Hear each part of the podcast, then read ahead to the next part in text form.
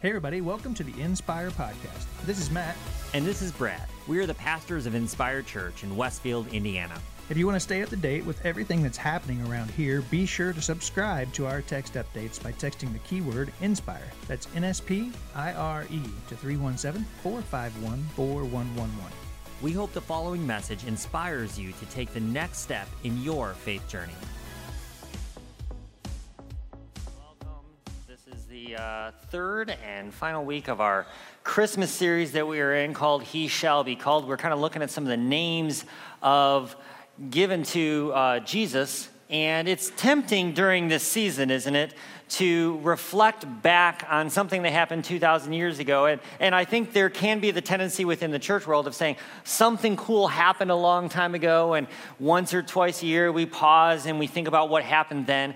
But the whole beautiful thing about Advent is that it recognizes both the arrival of Jesus in the world in the physical sense but it is the time that we celebrate the ongoing Advent or arrival. Advent is the Latin word meaning coming or arrival. It's also the time that we celebrate the ongoing arrival of Christ in the world today because we believe that it's not just something that happened 2,000 years ago that has significance to us, but it is how it applies to us today and how we live out our lives. And in this series, we're kind of talking about the importance of names. We, we talked about that a little bit in the first week, and last week, Matt talked about the Prince of Peace. Names are important, we've decided, you know, and, and in the Hebrew context, there was a lot of importance given to names that were assigned to people. Some names were given prophetically as to say, this is what this person would become. Some names were given characteristically as in this person had, you know, for example, in Jacob and Esau, you know, Esau meant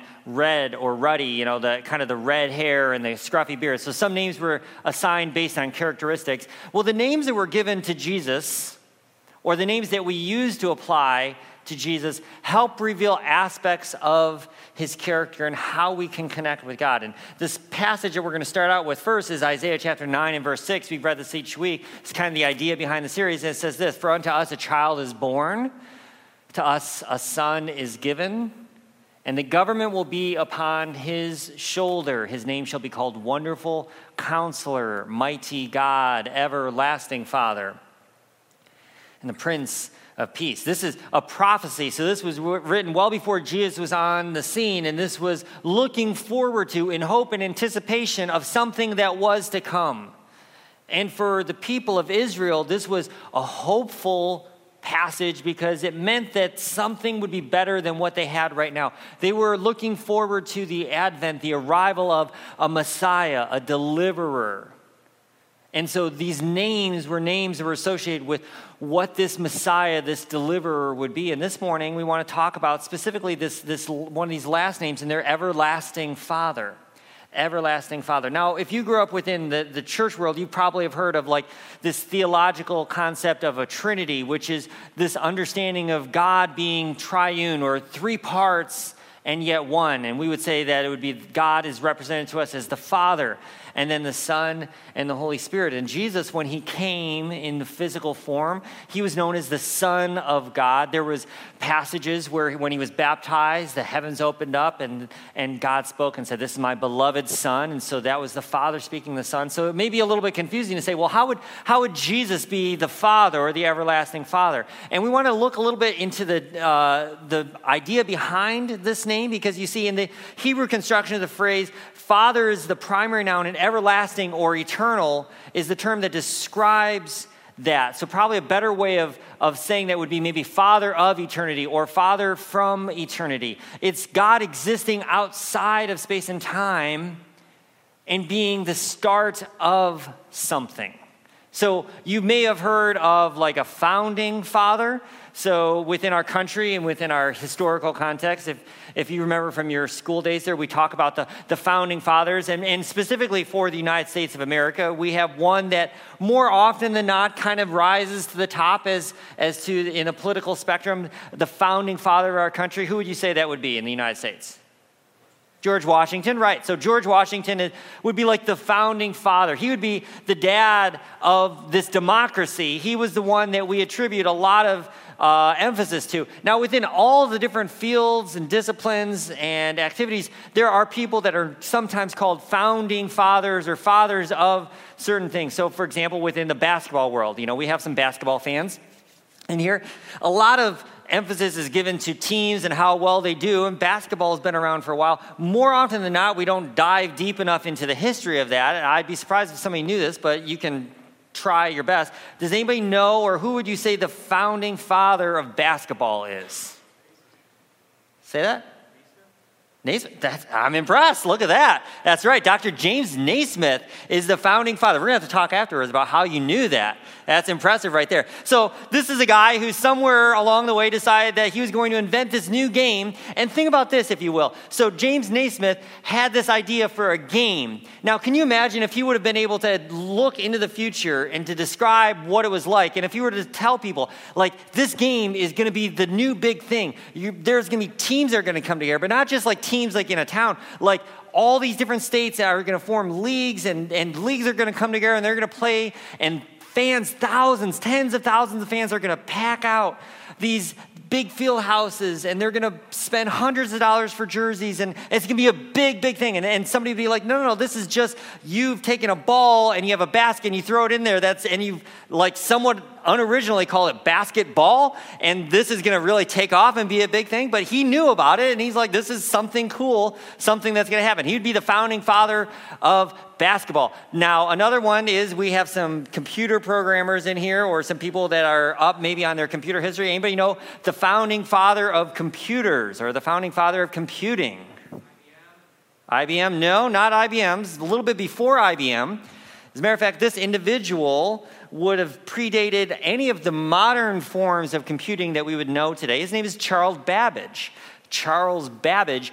Now, when he founded computing or the idea or the concept of computing, he didn't even have in mind what would happen today. I mean, it wasn't like Mac or PC or iPads or phones. I mean, like, what has happened now has gone far beyond what he originally dreamt up, but he created the foundation for this new field of computing and gave us the beginning of a whole brand new field. Now, speaking of new fields, there are genres of, of writing and uh, of, of uh, literature, and there's one particular genre that I'm a huge fan of, of course, and that's science fiction. Within the science fiction world, does anybody know who would be considered to be the founding father of science fiction? Mm, no? Yeah, I'll go with H.G. Wells. Now, I mean, there can be some discussion as to who actually contributed more to this, but like, I mean, H.G. Wells gave us, you know, The Time Machine and War of the Worlds, and, and he was a founding father of what became a whole new genre of literature. And of course, it you know, went past literature because now we have science fiction movies and TV shows. And even for H.G. Wells, if you would have sat him down and say, You have no idea, this new field of conversation, these new stories that you're telling, it's going to go so much further than just what you're dreaming of. There's going to be whole networks developed to just this genre. There are going to be fans, rabid, crazy fans who dressed up in cosplay and show up for these big conventions because they're fans of all this type of science fiction and fantasy. But he would be considered like a founding father. He contributed this foundation to a new genre, and then everybody since then has kind of built upon that. Now, if we're talking music, there's lots of different types of music out there, but you know, the, the early days, if you go back to the early days of rock and roll, who would you say would be like the founding father of rock and roll? Uh, so Elvis, uh, we get that a lot, right? A lot of people think of Elvis. If you were to go back a little bit before Elvis, and actually someone who is within a lot of music circles considered to be the king, not the king, but the father of rock and roll, would be Chuck Berry. Chuck Berry actually created this foundation of this new form of music. And again, now since we're talking about like you know artistic style, this is where it gets fun because everybody can argue about who the actual father the, you know is, and and then you can even go further and say who's the grandfather of. I mean, I was down a whole rabbit trail when I was researching this, but the idea is that there are people within certain fields, within disciplines that that that start something, and then the thing that they start takes on a life of its own and then other people jump on and then they contribute to it and it becomes this whole thing. It takes on a whole new way of seeing things. So like going back to the basketball illustration right?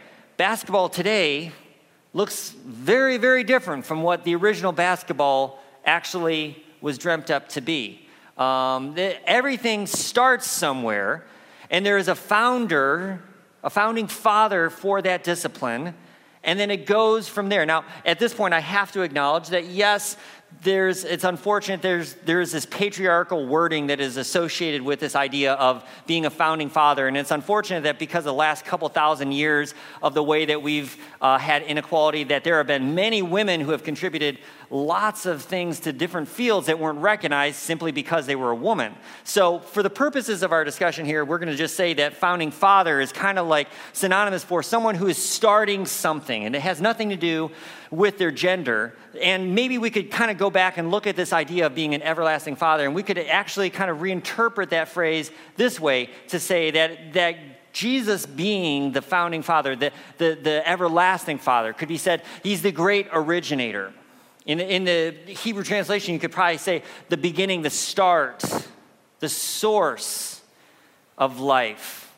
A little bit later on in Scripture, it's talked about how Jesus is both the Alpha and the Omega, or the A to Z. He is the beginning and the end. But everything starts somewhere. And so, this, this title, this name that's given to Jesus, is a name that's given not reflective just of his fatherhood in a biological sense, but in the idea of starting something. And it's important to note, too, that all of these names that we choose, any name that we pick for something, is but a small, impermanent, imperfect placeholder for something bigger. To, to illustrate this, let's do a little bit of a thought experiment. Pull up in your head a picture of the Grand Canyon. How many of you have actually been to the Grand Canyon in person? You've seen it in person, all right? Okay. So some of you haven't. How many of you have not been to the Grand Canyon? All right. So imagine for all of you who have not been to the Grand Canyon, this is hard to do, but imagine you've never even seen it before. You know, in our digital age, we, we have images of everything, right? But imagine you've never even seen it. Now, for those of you who have been there, how do you describe something like the Grand Canyon to someone who has not been there? Well, in our church, and this is a little bit strange, we discovered this morning that we, we have three geologists who are part of this church. I said two this morning, but then somebody else came up and said, Oh, I'm a geologist too. And apparently we're attracting geologists here at Inspire. But like those three geologists, Spencer being one of them there, if they were to describe the Grand Canyon, they could use, you know, um, scientific terms of geological terms to describe the types of rock and strata and the formation and all that stuff. And they could probably put us all to sleep describing in very rich detail. And they could be technically correct. But does that, does that describe it accurately? Does that sum up what is the Grand Canyon? Sometimes, if we were to describe the Grand Canyon, uh, we would use words that are descriptors not of just the thing that we were seeing, but of how we felt. Like it was awe inspiring, it was majestic, or it made me feel very small and insignificant. Right? So, anything that we try to attribute as a descriptor for something like the Grand Canyon, we can't sum up the whole of the Grand Canyon with a word or dozens of words or pages and pages of words. Even the best written books fall far short of describing something that we can see with our eyes because sometimes there are words that aren't sufficient for the thing that we're seeing. That's why that sometimes when you see a sunset, all you can do is just sit in silence and take it in.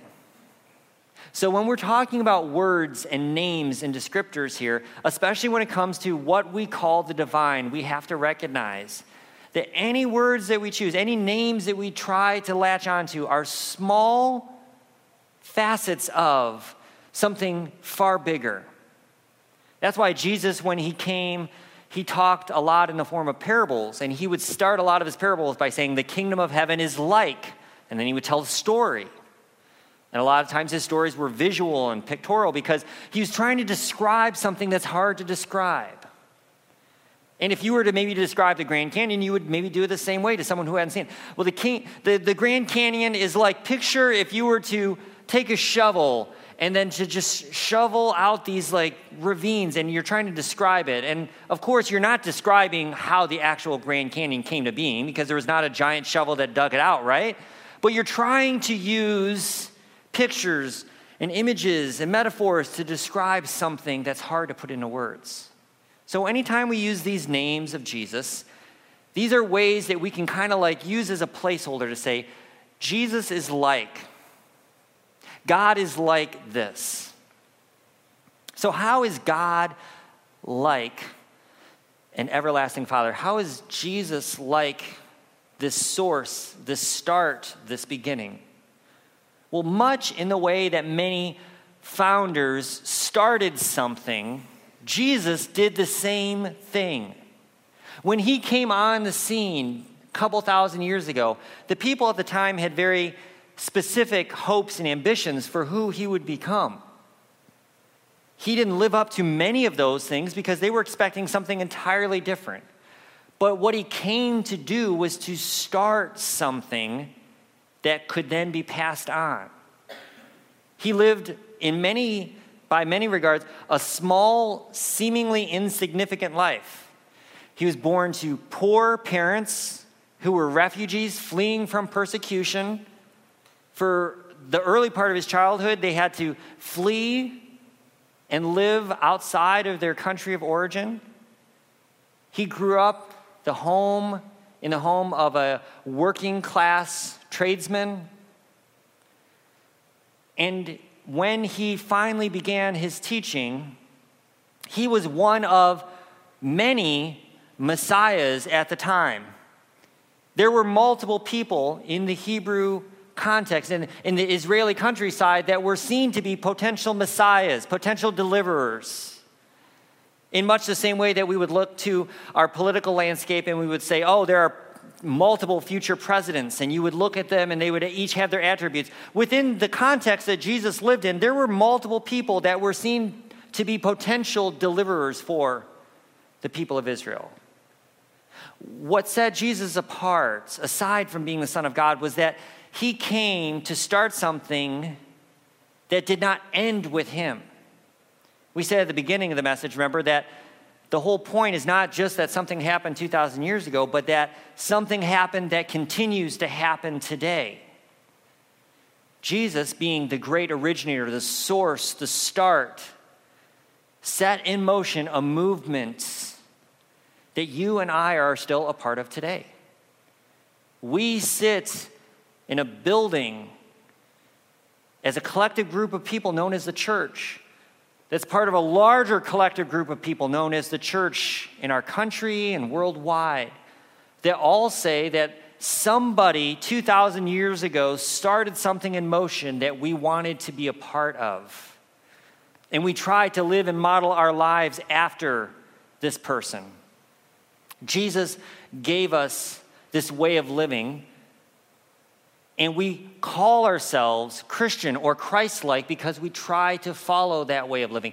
He started something in motion, but the thing that he started went far beyond him. He even told his disciples, The things that I do, you will do, but even greater things. Because he even knew then that the thing that he was doing in this world was far bigger than just simply a Jewish man being nailed to a tree. He was starting this movement, this catalytic group of people that would change the world and bring about God's kingdom here on earth. Colossians says it this way For by him all things were created in heaven and on earth, visible and invisible. All things were created through him and for him. He is before all things and he holds all things together. He is this underlying thing that connects everything together. But every founder, the thing that makes them such an important part of the story is that the thing that they started did not end with them. If Naismith had created this fun little game where you take a ball and you throw it in a basket, and if it only was something that he did with his friends, we wouldn't be talking about basketball today because it wouldn't have gone anywhere. It would have been a fun game like you make up on a playground. But instead, he took that thing, he began to spread it, people began to innovate upon it, and then it became something far bigger than what he originally dreamed. In much the same way, Jesus came and he recognized that this thing that he was starting in the world would not end with him, but it would pass on. As a matter of fact, he saw the importance of the next generation.